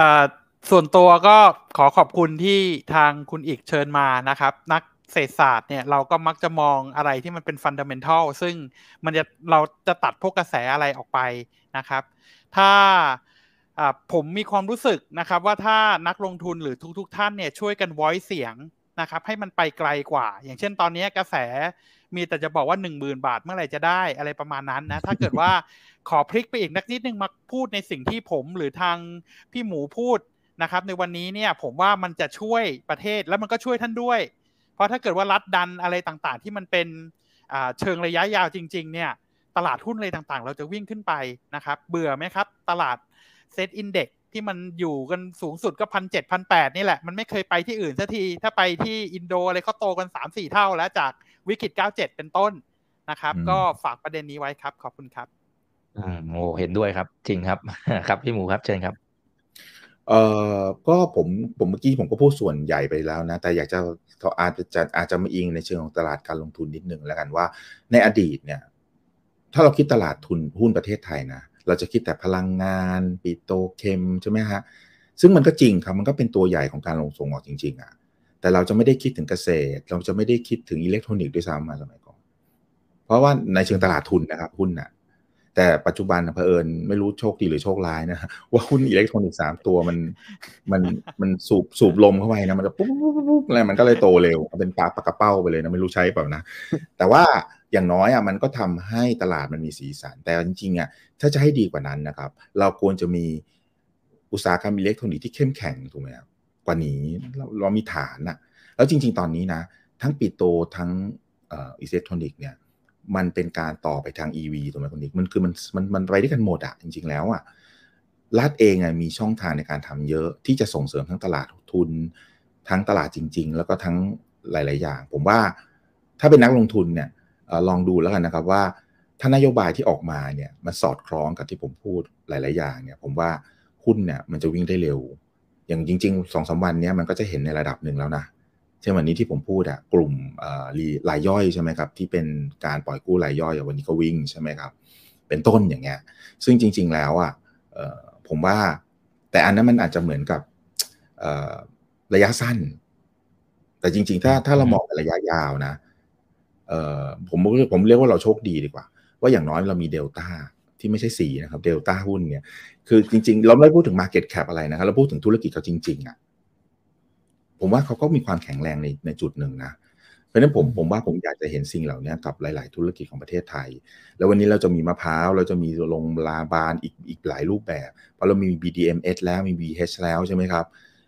ผมว่าน่าภูมิใจนะคุณนี้ผมถามว่าในโลกเราเนี่ยมันมีโรงพยาบาลที่แบบโอ้โหlist ตลาดแล้วดูแบบเจ๋งอะ่ะมันไม่ค่อยมีนะ จริงๆ ผมกล้าพูดเลยนะในเอเชียผมยังนึกไม่ออกเลยนะโรงพยาบาลที่ทำศัลยกรรมเก่งๆอย่างเงี้ยผมแค่ยกตัวอย่างนะผมก็อยากจะเห็นเฮ้ยลงธุรกิจอุตสาหกรรมอาหารที่แบบโหเจ๋งมากของประเทศไทยอะไรเงี้ยเพราะอะไรรู้ไหมฮะ เพราะว่าอุตสาหกรรมอาหารนะมันไม่ใช่ commodity จริง ๆ แล้ว ผมถามว่าอาหาร ข้าวเนี่ยมันไม่กึ่ง commodity นะ เพราะมันมีคนปุ๋ยไม่กี่ประเทศหรอก มันไม่เหมือนน้ามันอะไรอย่างเงี้ย ไม่เหมือนไก่ใครๆก็เลี้ยงได้อะเอาพูดจริงนะอะผมถามว่าประเทศไหนเลี้ยงไก่ไม่ได้ครับ แต่ประเทศไหนปลูกมะพร้าวได้หนับได้เลยนะบอกเลย เพราะว่าอันนี้ให้เป็นความรู้นะครับมะพร้าวเนี่ย ถ้าเกินยี่ห้าองศามันไม่ออกลูกครับ เอ้ยถ้าไม่เกินยี่ห้าองศามันไม่ออกลูกครับ เช่น คุณเอามะพร้าวไปปลูกแข็งใหม่ ไม่มีลูกครับ เป็นหมัน เพราะว่ามันเย็น อันนี้เรื่องจริงนะครับ ดังนั้นเนี่ย ผมถึงบอกว่าทำไมเราไม่ใช้ประโยชน์เหล่านั้น กับเศรษฐกิจ แล้วมันก็จะต่อไปตลาดหุ้น เพราะฉะนั้นนักลงทุนจริง ๆ ผมว่าผมพูดไปมันก็เป็นหินหินนะว่าจริง ๆ แล้วอะเราสามารถจะเลือกลงทุนที่ถูกที่ถูกทางแบบไม่ป่าเป้าได้ครับ ก็ฝากไว้ครับให้ทุกท่านเนี่ยเซ็ตไม่ค่อยไปไหน แต่ขอให้หุ้นที่ท่านถือไปฮะ ไปขึ้นนะฮะเมื่อลงเนี่ยอ่าถูกครับขอลงครับลงอายุพุ่งขึ้นขึ้นนะครับ ครับก็ฝากไว้ท่านนี้โอเค ขอพระคุณมากๆนะครับ ทั้งสองท่านครับแล้วก็ขอบพระคุณครับทุนที่ยังอยู่กันในค่ำคืนนี้ด้วยนะครับ ส่วนข้างหน้าเป็นเรื่องไหนเดี๋ยวรอติดตามกันนะครับ นี่คือไรท์นาวใบยนพดทุกเรื่องที่นักทุนต้องรู้ครับ สวัสดีครับ ถ้าชื่นชอบคอนเทนต์แบบนี้อย่าลืมกดติดตามช่องทางอื่นๆด้วยนะครับ ไม่ว่าจะเป็น Facebook, YouTube, Line Official, Instagram และ Twitter จะได้ไม่พลาดการวิเคราะห์และมุมมองเศรษฐกิจ และการลงทุนดีๆ แบบนี้ครับ อย่าลืมนะครับว่าเริ่มต้นวันนี้ดีที่สุด ขอให้ทุกท่านโชคดี และมีอิสรภาพในการใช้ชีวิต ผม อีกบรรพฒนาเพิ่มสุขครับ